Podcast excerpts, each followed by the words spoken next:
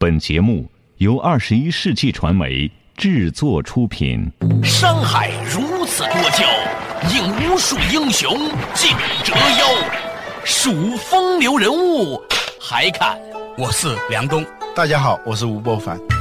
两个男人孕育五年，梁东、吴伯凡帮你坐着打通经济生活任督二脉，东吴相对论。好戏马上开场。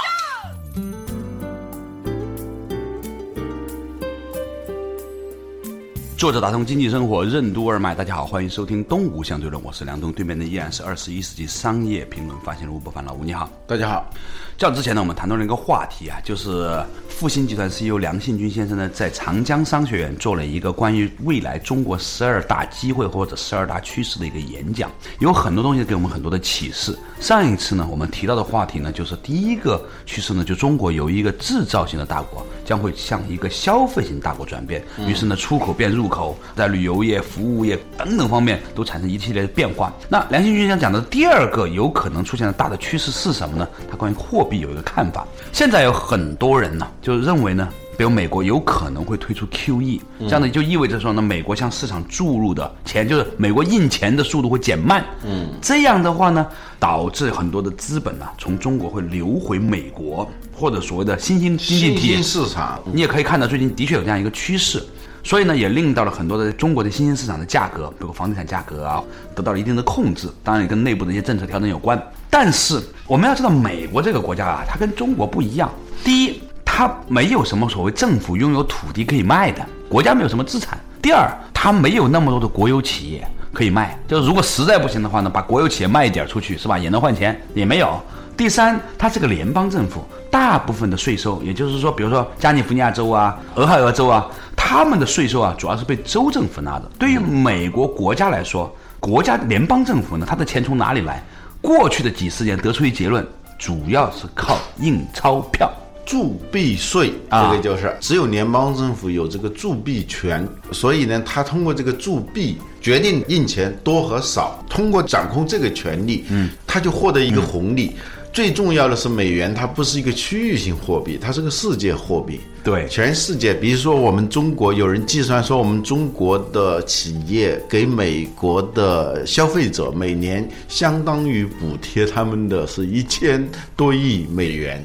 因为我们生产了很多的东西，嗯，给他们，他们给我们的是。那些纸，甚至连纸都不是，只是号称有这个纸。对，问题这些纸它是可以随便印的。对，它如果是多印个百分之二十呢，在你名下的那点钱呢，无形当中就贬值了好多。兑水了百分之二十。有个统计哈，美国人每多发一百块钱美元的话，大概四分之一由美国人民来分担，另外四分之三呢由世界人民来分担。嗯另外呢，就是美国政府呢，实际上它还有一个收入来源，就是借钱。事实上来说，你也可以看到，美国每年都。发行美债是吧？嗯，反正发吧发到总有一天呢，他总有办法能把它发出去，这也是他的本事啊。嗯嗯。好了，有一个基本的判断，就是说美国这样的一个政府，它过去是这样获得它的持续发展的动力的，它未来它也不可能更多的从税收上来。这个美国你要加税，那它是一个民权政府，你加个百分之十的税，肯定你这届政府就要下台。他有一个很典型的例子，就奥巴马连任的时候，嗯。那显然是老百姓把他给选上去的嘛。嗯嗯嗯。问题是最后的结果一公布的时候，嗯，股票就下跌，这怎么回事呢？就买股票的人不也是美国人嘛？对。为什么就大家又选他，又在这个资本上掉下来呢？呃，资本上又不看好他，原因是什么？他选举的时候，嗯。他会减税，就是给老百姓一些实惠。对，但是如果是这样的话呢，整个的经济啊，可能就有一个负面的一个效应。嗯啊，所以在经济上，它反而是又不认可它。嗯嗯，在西方税收呢，它是一个消费行为，我纳税其实是我用来购买政府的服务和公共产品的。嗯，中间呢，它是需要一个讨价还价的。不是说你单方面你说收多少税就是多少税了，谁在讨价还价呢？他们不有那些专门的讨价还价的人吗？各种利益集团啊，那议员。所以呢，啊，梁信群先生呢有一个基本判断，他说啊，如果是这个样子的话，哪怕美国阶段性的退出 QE，说我们少发点钱，他如果不能维系，比如说。他没有钱了，他怎么办呢？他可能还是会用这种方法。你说一个那伯兰特他也是含糊其辞的，可能啊，也许啊，我们会退出啊，或者说我退出一段时间，我又不行了。这个东西就像那戒烟的人一样的，我想说的就是这样的。你说连一个人想要把烟戒掉这么一个简单的事儿，都吸吸复吸吸，就停一段时间再抽的时候反弹报复性又暴抽。所以呢，一般的人不能随便戒烟，因为一戒烟呢，你下次复吸的时候啊，那个量更大。嗯，所以呢。你想，一个人都尚且是这样，万般带不走，唯有业随身。这个业就是惯性哈，就以前的习惯，我们称之叫业。好了，那美国这个政府呢，或者是说这个经济体，它是靠发行货币来支撑它整个运转的。对，它一旦减少货币之后，它运转不下去，它肯定会重新故伎重演。这个老也狗玩不了新把戏，就是这样的。因为它过去一印就有钱了。对呀、呃，那我我 为什么不印呢为什么不印？而且还有一个很简单的道理。我死后哪管洪水滔天？他政府都是有任期的嘛，最多八年。看得顺眼干八年，看不顺眼干四年，是吧？对呀、所以呢，没有人为八年以后还不不还得了钱。没有八年了，现在他再干的再好，也只有四年了。对，说他没有必要为四年之后下一任买单，甚至呢，他应该是把下一任的钱呢现在都给花了，这才是一个正常人的行为。所以呢，倾向于我认为哈，也许这段时间 Q E 的退出呢，有一点点风平浪静，导致资产价格不能够暴涨。如果过了一年半载、两年之后，突然说我再发一次，那那一次的向整个全球市场注入的货币将会带来新一轮的资产价格的上升。嗯，你可以想象，零八年的时候，钢材、石油、天然气、煤、铝各种的资源价格都在暴涨，黄金的暴涨，这个事情会不会将来息息复息息，再来一次爆发性增长呢？不是没有可能的。所以在这样一个时间窗口，是不是又变成了一种机会呢？对，机会窗口的的确确存在，但最难把握的是这个窗口期到底有多长。嗯，我认识一个朋友，他觉得他是特别幸运嘛，嗯，就是在零八年底到零九年初，差不多有四五个月的时间，那个房子跌的是吧？他买了房子，他觉得这个房子买的还算比较便宜，还剩一点钱，他就买了一个车。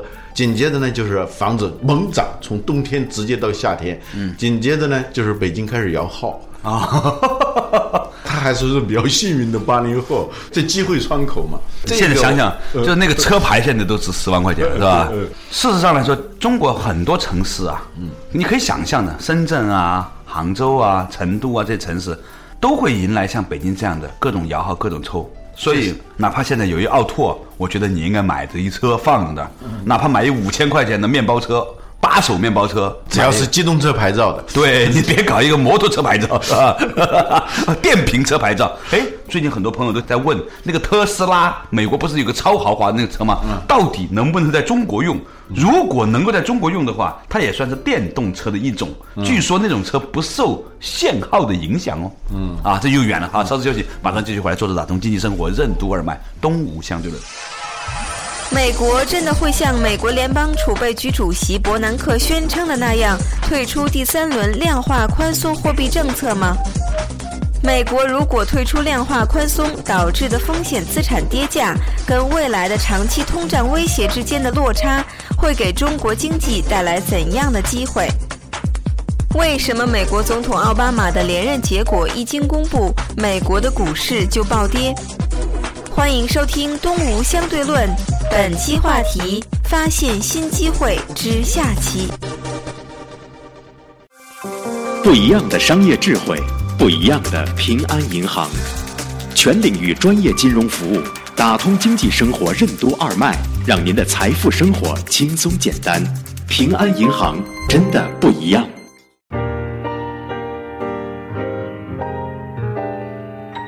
作者打通经济生活任督二脉，大家好，欢迎收听东吴相对论，我是梁东，对面的依然是二十一世纪商业评论发行人吴伯凡老吴，你好，大家好。今天我们讲到了梁信军先生在长江商学院上面关于中国未来的十二个机会的演讲，其中提到美国其实有可能这个 QE 的退出，哪怕阶段性的退出，过一段时间它还是会再次增发货币，因为你实在想不到它还有什么除了这一招以外更简便廉。可以维持这个政府运转的一个机制了。对，有些时候这个本性难移啊，我们不讲过那个青蛙和蝎子的故事嘛，是吧？对，青蛙背蝎子过河。对。青蛙很理性啊，说那我不背你，你会蛰我的嘛？对，那蝎子也很理性，说你想想，我蛰你，你一死我就会淹死了，肯定不会蛰你的嘛。就背着它到了河中间的时候，一下子蛰了。那个青蛙说：“你为什么蛰我？你不也死了吗？”蝎子说：“我忍不住，我碰到东西我就忍不住蛰，这没办法的是吧？有时候这个本性的力量它是。”极其强大的，所以很有趣的。有一天我们在讨论的，你如果出现问题了，谁会借钱给你这个话题？很多人都说，平常我们关系比较好的，我的好朋友了，他会借给我了。我常常借钱给他的人，他会借给我。我说可不一定，一个人会不会借钱给你啊？他其实呢，跟你借不借钱给他，他跟你熟不熟没有太大关系。最重要，他是不是一个喜欢借钱给人的人？对，你会发现说。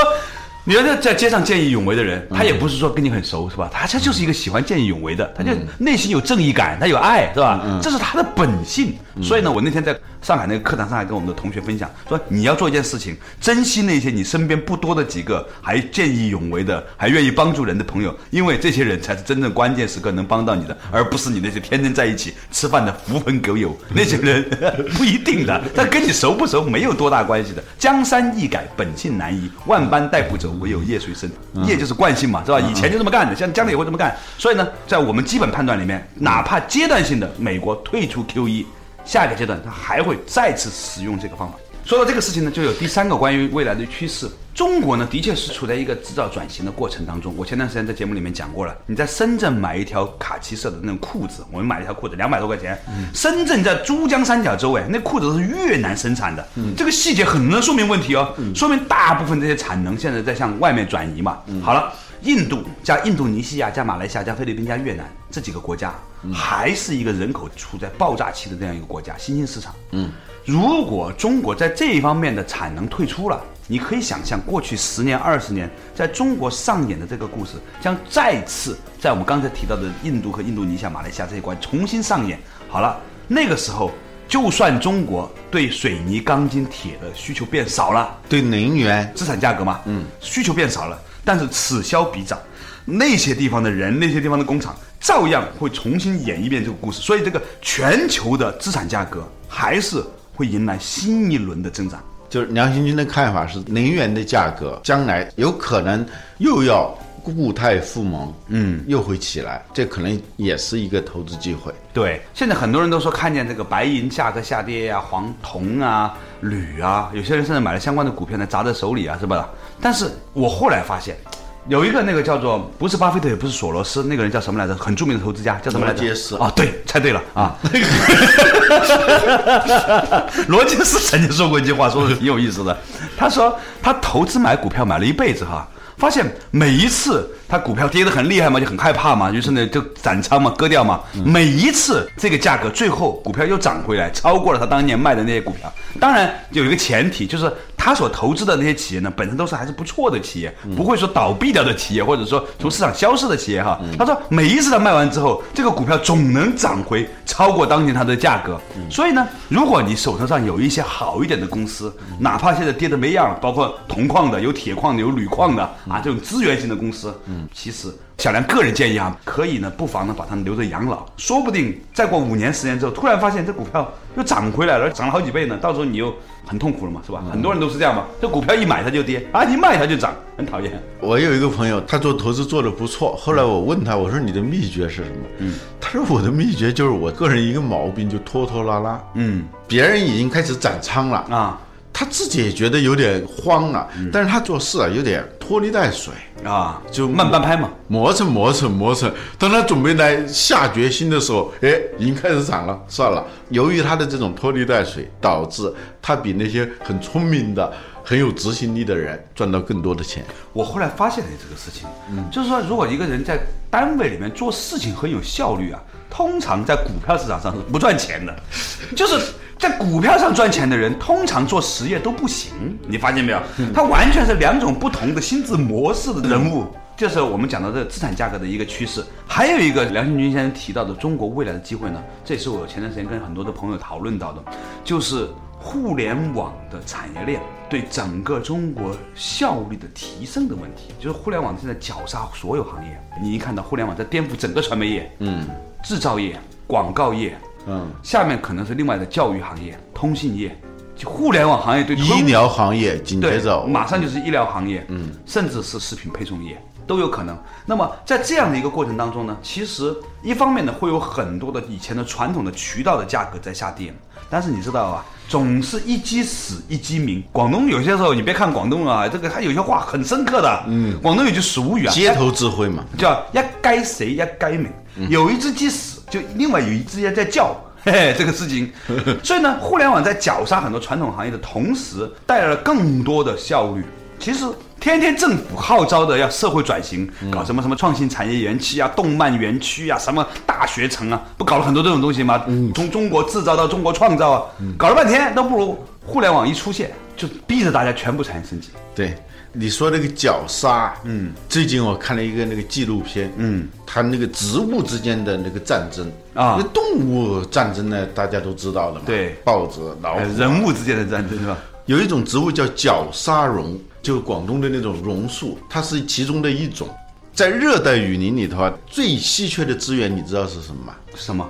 阳光。哦，对你无数的种子，你撒在地上，你是长不起来的，对没有阳光嘛。对，除非你是苔藓植物啊。大自然这个设计啊，也是很巧妙。这个绞杀榕呢，它的那个种子呢，那个鸟很爱吃。这个鸟吃了那个种子以后呢，它不能完全消化。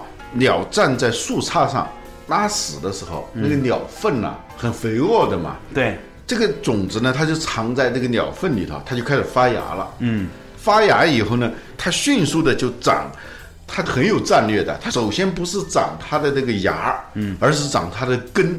嗯，在很短的时间嘛，十几天、二十天，它就迅速的就往下延伸。嗯，它是在树杈上啊，对就延伸到那个地下，就接地气。这一旦呢在地里头扎下了根，你像它这个根呢延续十几米下来啊，在地里头扎下了根，这下就不得了了。它这个时候才开始长它的芽，而且长得飞快，像藤子一样，就把这棵树啊啊全部给缠起来，缠起来，最后把这棵树给缠死了，它就长起来了，很恐怖的这种。所以你说，你说这种在所有的食物链、所有的大自然里面都是会发生的。所以互联网也像这样，比如说这个本来是个移动电商，比如说做保健品的，根植于传统的保健品行业。一旦电商渗入到保健品行业之后，就会开始绞杀、绞杀、绞杀，争取资源、争取水分，是吧？它刚开始长得很缓慢，你都不知道它在干什么。这个人都是往上涨，你往下涨干嘛呀？是吧？对，迅速的扎完根以后，嗯，开始了。它后来就越长越高啊，越长越大。你仔细的看，它里头一定有一棵枯死的树。这个互联网现在对传统行业啊，我觉得有点像那个绞杀榕的这种方式。对刚开始它很小，微不足道，渐渐渐渐的，你只要让它接近了你，在你的树杈上露出一线生机的话，那你就很危险。比如说啊，现在的电子商务，他们就开始找空间，嗯，过去的空间是没有了的，嗯，为什么呢？因为传统贸易业它无非就是低价买进、高价卖出，中间占差价差价。但是呢，在电子商务，尤其是网络零售，货比三家的这个成本啊，非常的低。就是过去我们货比三家，你得从东城转到西城，才转到朝阳，说不定啊，货比三家很麻烦。你想这个时间成本啊，就算了，我就买了。除非是那种特别有闲、钱又很少的人，但是呢，在现在在互联网上，这个比价机制太容易了。我一搜哪个店的价格高一点，哪个价格低一点，所以最后的结果是什么？整个行业都处于一个基本上是亏损的状态。对。你稍微高一点就没人买你的嘛，对。没人买你你就亏得更厉害，对。所以呢，这是一个魔咒，就整个电子商务啊，基本上你是很难突破这么一个魔咒的，对。但是现在不一样了，如果是在这一些大型的网站，像京东啊，像新起的什么苏宁易购，他们都。做了很大的平台，因为京东今年是它号称啊要有一千亿的销售额，它这个量很大，它就会导致另外的一些商业模式，它不再是低价买进、高价卖出赚差价的这种商业模式了。嗯，比如说我是卖电器的，由于我最了解客户，客户在定一款什么产品的时候，他有什么偏好，哪个地区的人对什么东西诉求特别强，或者哪一个年龄段的人，他通过他这个大数据的分析以后。他能够比厂商更深刻的了解消费者的需求，这个时候它就反过来了，反过来它变成一个什么？它不再是贸易商了，它变成一个准制造商。嗯，就是说我知道这个东西好卖，而且基本上我可以预测出来这批货会有多大的一个销量的时候，我就跟那个厂商，我就去让他代工。按我的规格、我的要求，你生产这个产品，我甚至是打出我自己的品牌来就卖出去，这叫虚拟制造商。如果这样的话，那你说电子商务不赚钱，那太赚钱了。它对传统制造企业来说，这是个很大的威胁，有点像绞杀绒啊。它跟你之间有一个，就是以后你们都变成它的代工商。对，因为你的货卖不出去，你的产能过剩，它跟你定，你肯定要生产嘛。对。这个互联网对传统行业的这种绞杀机制啊，我们现在还是低估了。今后几年，我觉得会逐渐显现出来。嗯，你在其他行业里面有类似的情景已经可以看到了，比如说在旅游行业，到底怎么回事呢？稍事休息，马上解决过来。坐着打通经济生活任督二脉，东吴相对论。目前资源能源价格的严重低迷，给中国经济带来了哪些机会？为什么说随着未来亚洲地区、印尼、印度、越南等国家的制造业崛起，资源能源价格将会产生新一轮反弹？互联网对传统行业的全产业链产生了何种影响？为什么说互联网在颠覆传统行业的同时，也创造了一些新的机会？春秋航空是怎样炼成的？欢迎继续收听《东吴相对论》。本期话题：发现新机会之下期。生意、生活乃至生命，都是基于对生的尊重。在这个世界上，总有一群人，他们天生就关注这样的话题，并愿意与好友分享。正安聚友会就是这样的平台，聚合了这样的人。如果你也是，请马上关注微信“正安聚友会”。一起发现、追求实效好中医。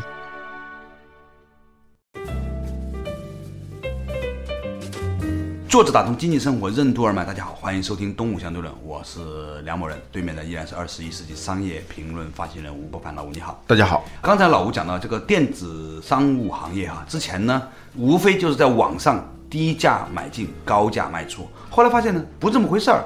反而呢，是你借由你的互联网平台去对消费者的需求进行深度的挖掘之后，掌握了不是产能，而是掌握了需求，反向向你的上游做定制，甚至可以自己贴京东牌 iPad 啊，京东牌洗衣机，诸如此类。这个时候呢，你的利润空间就不是从消费者那端来，而是从厂商那边来了。你知道这个游戏规则，其实在以前在旅游行业里面也有，比如说。我是一个特别大的旅行社，我知道今天其实有两千个人在我这里卖票，要从北京去上海，我可以做什么？我可以包机，这样的话，我就可以不用自己拥有飞机，但是拥有了自己的航空公司，我甚至可以在我包的这几台飞机里面全部印上我的旅行社的 logo。你知道春秋航空是怎么来的？对，它原来就是个春秋旅行社，嗯，它就是这种在各街头摆那种铁皮屋。就卖这种旅游产品嘛，对，到那种地方去买旅游产品的人，嗯，特别强调这个性价比的，对，特别不在乎吃苦受累来省钱的一些人，尤其是你想，它是发源于上海，这个东西更有市场。哎呀，所以我常常说啊，如果一个公司。你能够在上海做到那样的腔调，保持这样的腔调，还有这样的性价比，那么你在全国就很有竞争力。对，所以上海是一个很好的炼金厂，是吧？嗯，他刚开始是个旅行社，逐渐逐渐他发现就跟这个模式嘛。今天在我的这个旅客当中有两千个去北京的，那就包一个机。那逐渐逐渐他就往上延伸，就变成了春秋航空了。对呀，因为它有稳定的客源，对，它不像航空公司。为什么说有时候这个航空公司从北京到广州一千七，有时候很一打折可以打个五折八百五？哎，它为什么会这样呢？是因为它定这个价一千七，它是包含了它所有的这些成本的，就是空座的这所有这些成本。我们为那些没有屁股坐在那里的板凳买了单的。对，没有那些空位置的话，你完全可以定八百五的。对啊，甚至是第五百块钱的。那它有这个优势的时候，它本来是航空公司下游，它往上延伸了。现在这个电子商务也是这样啊，它原来只是一个卖货的，对，由于它掌握了这种优质资源，拥有了你特别希望拥有，但是你没办法有的那些资源的时候，彼可取而代之，它就可以在部分程度上变成一个制造商。就过去是井水不犯河水的，你是一个环节，我是一个环节，我们互相传递就可以了。结果呢，他像绞沙龙一样，跟你来做邻居，最后就是要把你给干掉的。嗯，我们以前呢，对有形的东西说，比如说我有一个杯子啊，我有一张机票，我有，没有意识到真正的有是什么？是我有需求。嗯，欠缺嘛，欲望是一个鼓一个欠，是没有东西而带来的有。嗯，对吧？因为我没有这个东西，所以我有了这个需求。嗯，以前呢，我们没有看到这种空，嗯，这种没有的有的真正的价值。以前我们读《道德经》的都是把它当文学作品来看，你现在发现了，真正是因为你没有而拥有的那个有，比你那个有而带来的有呢有价值。这话说的有点绕，空是根本的嘛？对，因为空就是需求。对，设计空就 设计是一样绕绕。以前听不懂的话，现在 发现自己都能说出来了。原因是我们突然发现，互联网给我们带来了这样一种真正的在哲学意义上的价值的实相，就是以前是。理论的东西现在有实相了，你会发现，在所有领域里面都产生这样一种实证，是你拥有了需求，比拥有了供给更有价值。我偶然间发现了那个订票公司的盈利模式的，就有一回我就订了一张票，嗯，我去登记的时候，他说没有。我很着急，我要早晨一大早，我六点钟就起来，我赶到白云机场，我要中午我要去赶个饭。搬捡嘛，那个时候那段我非常着急，也很生气啊。嗯，人家说你别生气，我们呢给你补上一张票，嗯，而且还可以赔你一张以后的。我当时说这破涕为笑。啊，为什么破涕为笑呢？这个是怎么来的呢？啊我就打电话问一个这方面比较熟的一个朋友，他就跟我解释，他其实他就是没有给你订，嗯，他在那个航空公司登记截止的那个时候还剩多少张票，嗯，这个时候呢，他买下来那个票是非常便宜的，你知道吗？嗯，就是快截止了，比如说还空五十个座位，他就是以很低的价格就买下来了。但是呢，他就冒这个险，如果这个航空公司它突然今天这五十个座位没有了，嗯，你的票就没有了。对，但一般情况下，他还预测是比较准的，所以这种事情我们不常碰到。他其实就是掌握那些空时间差，因为对航空公司来说，这些空座是一分钱不值的。如果他能够掌握了这些顾客的话，他就以一个很低的，比如说从广州到北京五百块钱买了，他收你八百块钱或者一千块钱，他就不就赚了吗？这典型的做空机制。你这个话呢，真是很有启发性。嗯，一切的。价值来自于对时间和空间的运用，是不是能够打个时间差，打个空间差？时间差和空间差就会出现 gap，嗯缝隙，这个缝隙就是价值，这叫拼缝啊，拼缝。另外一个价值就来自于哪里？来自于诸法空相，就是需求这种没有重量的东西。你如果你能产生需求，持续不断的产生需求，那么你就是有价值的。你持续不断的生产一个机器都不是价值。所以呢，无比有要值钱啊。所以呢，小的时候我们读《道德经》读不出来，都不懂。现在发现呢，随着整个经济的发展，我们迎来了一次真正意义上哲学的回归啊。这个话题呢，其实挺有意思。我们下一次呢，可以跟大家再继续探讨，到底在未来中国还会出现哪一些的社会趋势和社会机会。不过我在读完梁兴军先生这样的一篇演讲之后呢，有个很深的感触，就是的确啊，机会是给那一些有远见的人的。好，感谢大家收听今天的东吴相对论，也欢迎大家在腾讯微信上搜索公共账号。东吴相对论，你可以收听这一期以及往期的节目。再见。